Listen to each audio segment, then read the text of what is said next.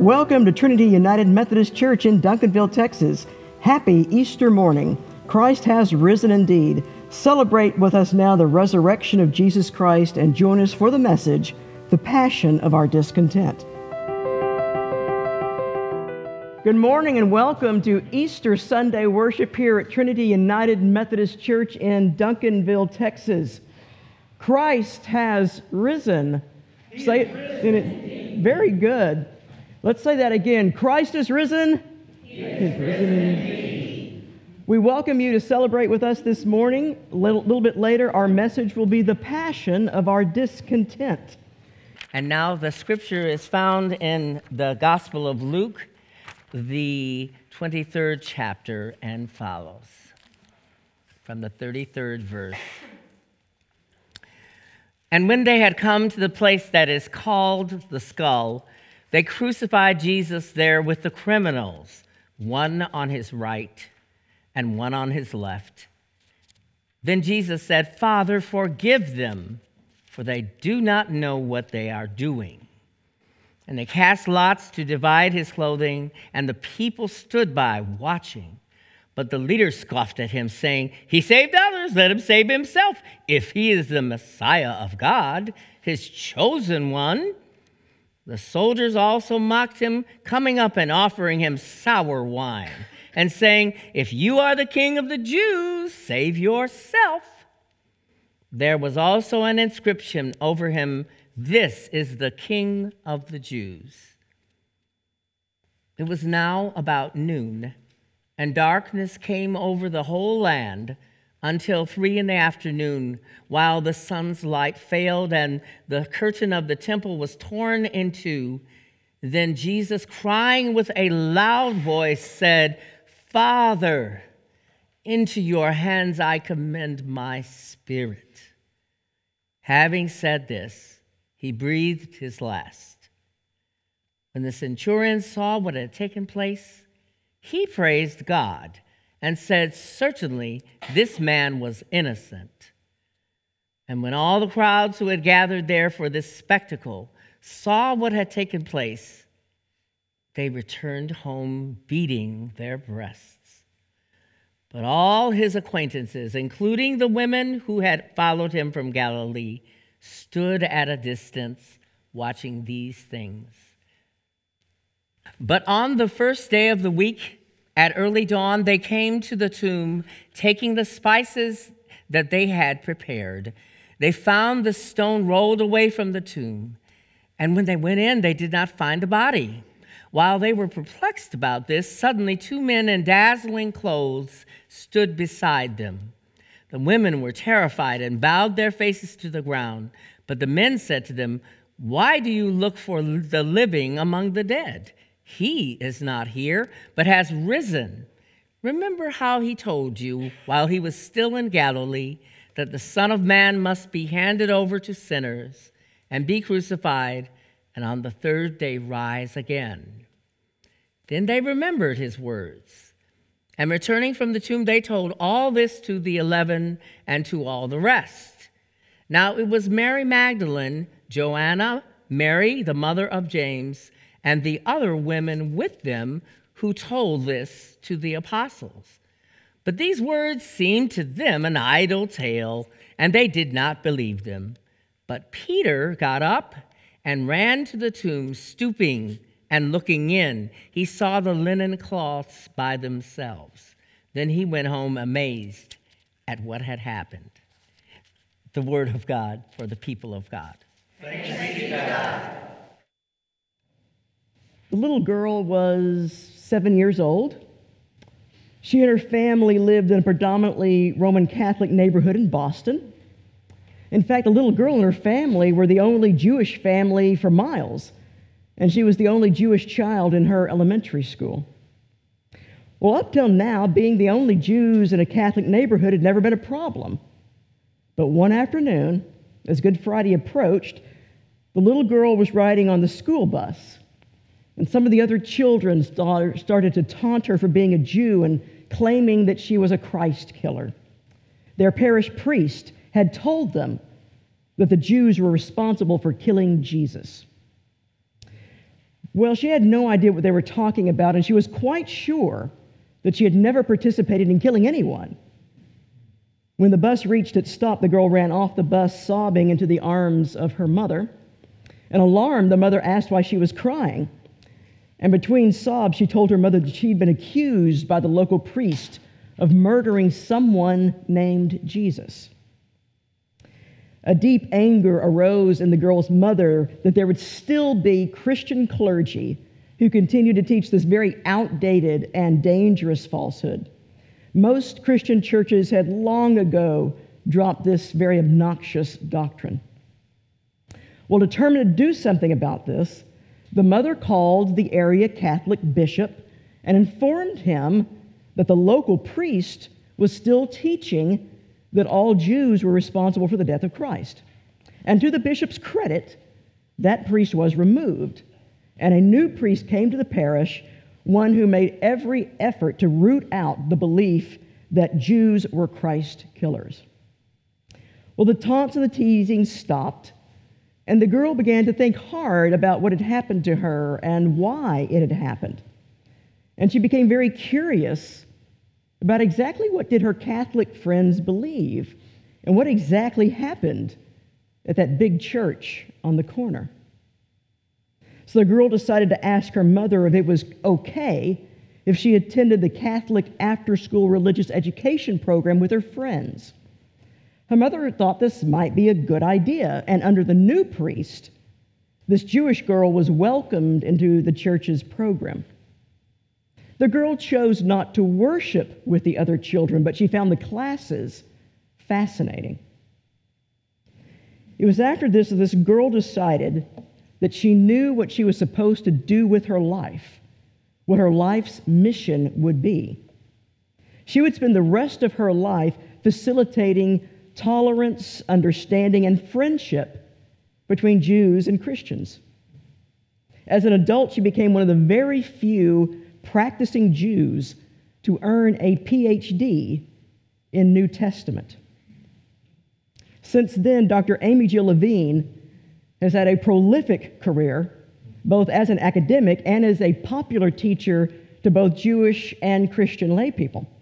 In fact, she is one of the very best teachers to lay people that I have ever seen or heard.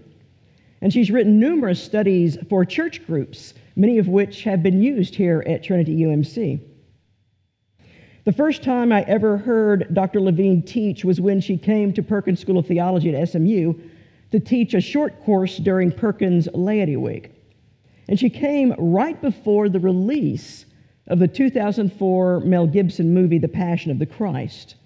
She had been part of a group of scholars who had seen an early version of the movie.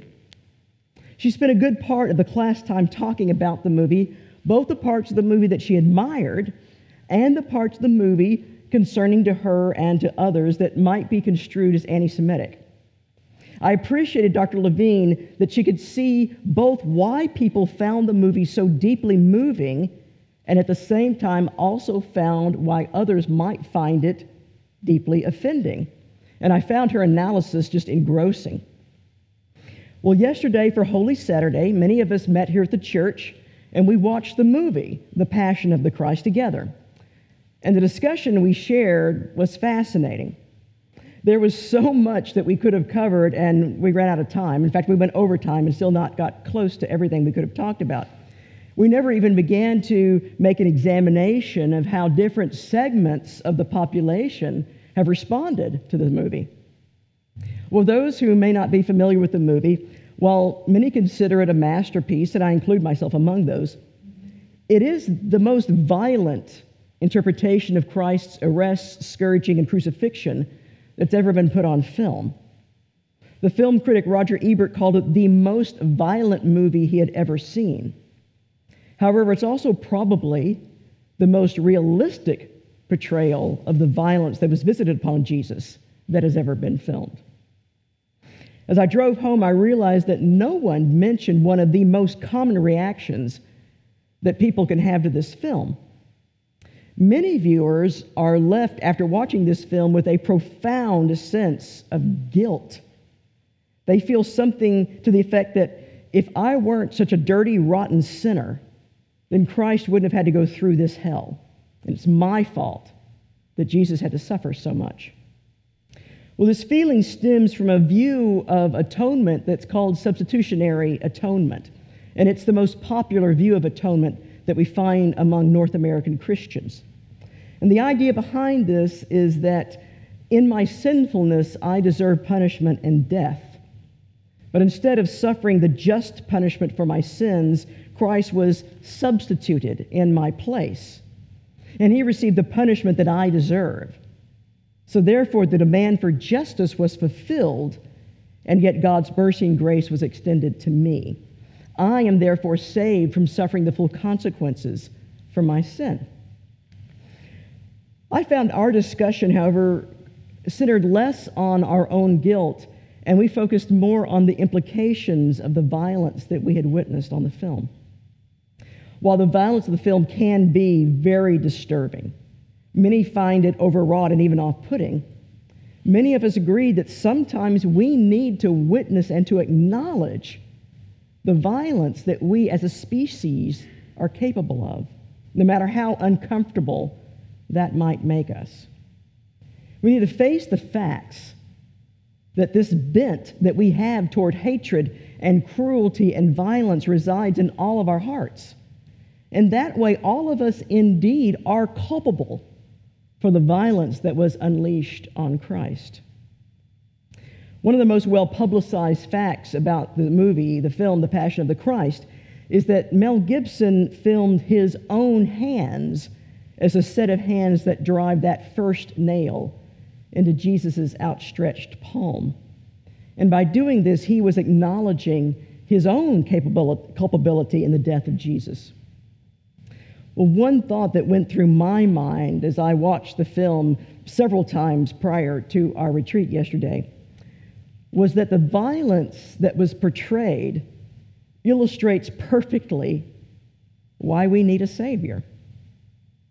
We cannot stem the tide of this violence, this sinfulness on our own. We need the example of Christ and the indwelling of the Holy Spirit to, as we say in our membership vows, to accept the freedom and power that God has given us to resist evil, injustice, and oppression in whatever forms they present themselves. We need a Savior because we cannot seem to stop crucifying our children or to stop lynching our neighbor. For example, I believe that the love of guns we have as a nation has become a deep spiritual darkness in our collective soul, and I think shows a profound lack of faith in the providence of God. This now, especially in the light of how now literally hundreds and hundreds of children in our own country have been killed in school shootings. Many of us, while watching the film yesterday, saw the resemblance between the purient, even joyful faces in the crowd that watched Jesus' crucifixion and the smiling faces recorded in the photographs of the lynching of black men and women throughout American history. As Thomas Jefferson said, himself a slave owner, I tremble for my country when I reflect that God is just, that his justice cannot sleep forever. We need a Savior simply because washing our hands in a basin of water, like Pontius Pilate tried to do, cannot undo the stain of blood on our hands. This is a stain of blood that we cannot wash away. It cannot make our hands innocent of that blood.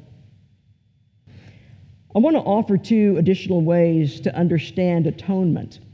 And I talked about these two, two ways actually two years ago when we had a sermon series on the different theories of atonement.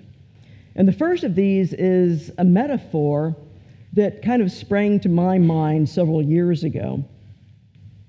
We can think of sin as kind of like a row of dominoes.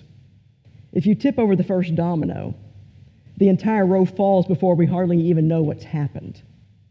Likewise, once we sin, it starts this chain reaction of sin soaked consequences that we are powerless to stop.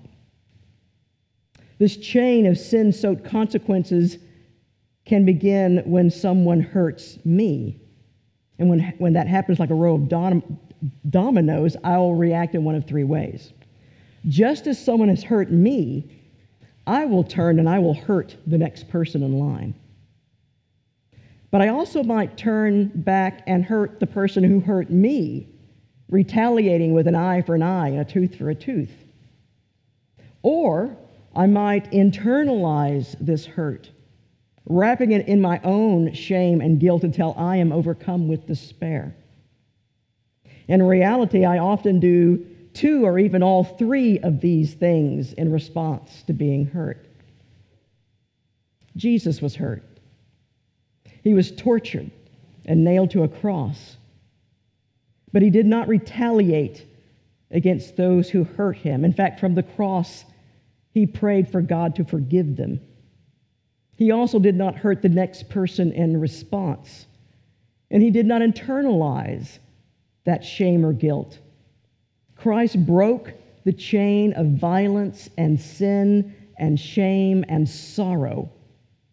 And he stopped the relentless fall of the dominoes from going further. By breaking the chain, he obtained victory. By being raised from the dead, God vindicated Christ, and through Christ, now extends new life to us all. This is also what Dr. Amy Jill Levine did as she responded as a young girl to the cruel taunts directed at her. She didn't retaliate or pass on the hurt. She didn't become ashamed of her own Jewish faith. Instead, she turned the other cheek, as one of the greatest Jewish teachers in the world ever said. She turned her hurt into a lifetime of promoting tolerance and understanding. One other way of understanding atonement comes from an example taken from the study of anthropology. The anthropologist Ella Cara Deloria was born on a Dakota Indian reservation in 1889. Her family was a mixture of European and Native American ancestry. Her last name, Deloria, was taken from a French trapper who had married into the tribe. And her father was the first person from the Sioux tribe to ever be ordained an Episcopal priest. And while Ella was a committed Christian for her entire life, she revered the spiritual beliefs and customs of her fellow Native Americans. She was able to pursue her education and eventually earned a degree from Columbia in 1915. There, she studied anthropology with her mentor, Franz Boas, who also mentored several other great female anthropologists such as Margaret Mead and Ruth Benedict. Because she was fluent in several Indian dialects, Ella spent most of her career interviewing other Native Americans and recording their customs and their languages.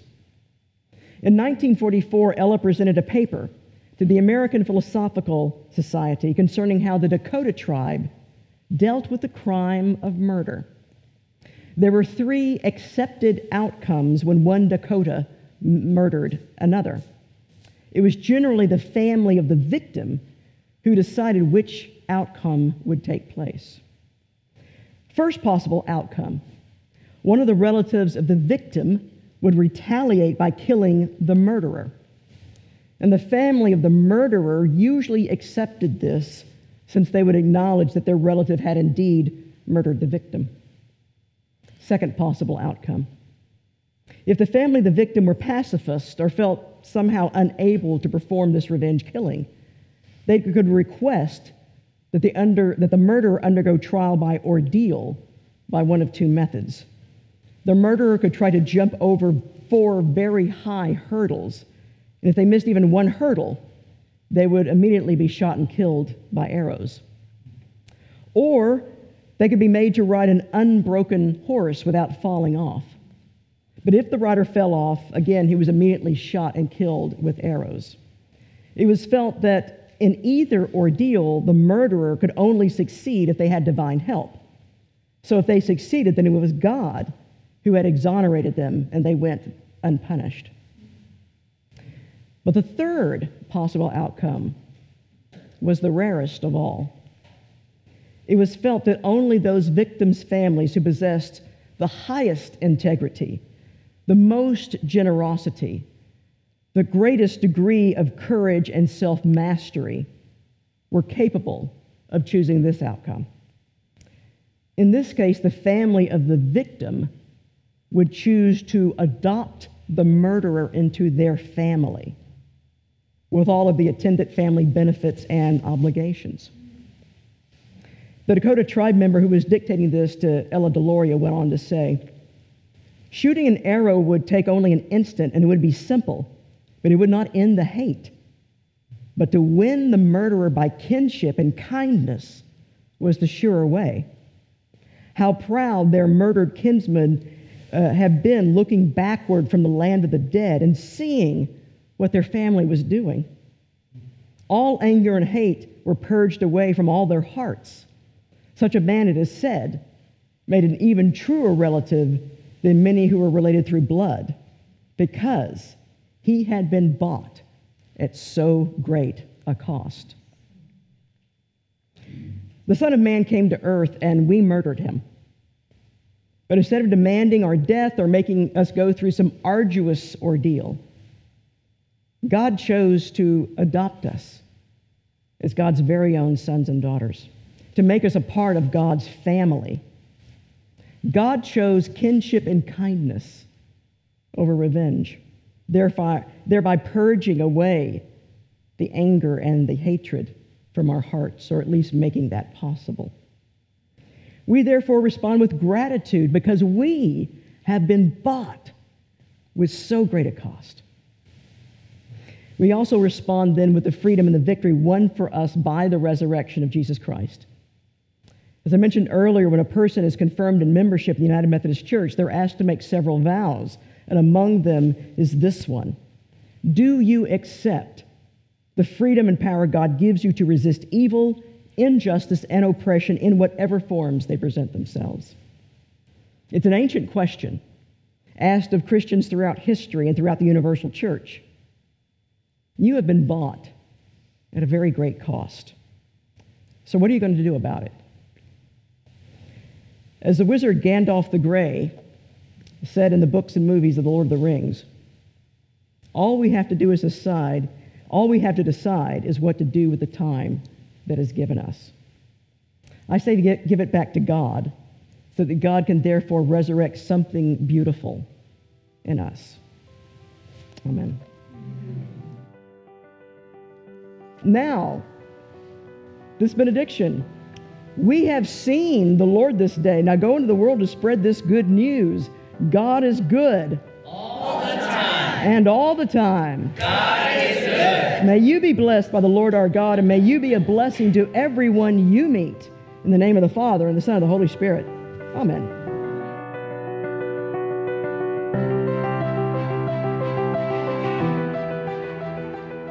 We hope today's service was a blessing to you. Join us every Sunday here on Facebook Live at 11 a.m. Next Sunday, we'll continue to celebrate the resurrection of Jesus Christ with guest preacher Vicki Dobbs. You can always access our services through our website, tumcd.org, our Facebook page, and our podcast, Jane's Most Excellent Church Adventure. If you like what you're hearing, you can also support our ministry with your gift through our website, tumcd.org. God bless you in the week ahead, and we'll see you Sunday at Trinity United Methodist Church. Thank you.